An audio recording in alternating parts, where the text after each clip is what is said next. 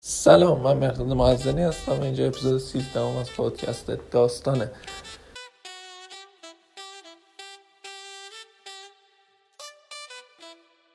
امروز قرار سری آیپد مینی ها رو با هم مقایسه کنیم. سری 5 که بعد از چندین سال سری 6 به بازار اومد و خیلی خوشایند بود برای طرفداران سری آیپد های مینی. صفحه نمایش توی سری 6 به مراتب بزرگتر شده.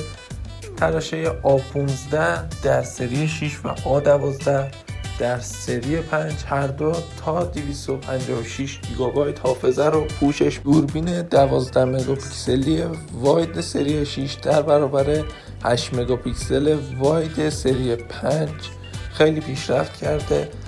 دوربین سلفی توی سری 6 12 مگاپیکسل و توی سری 5 7 مگاپیکسل بوده.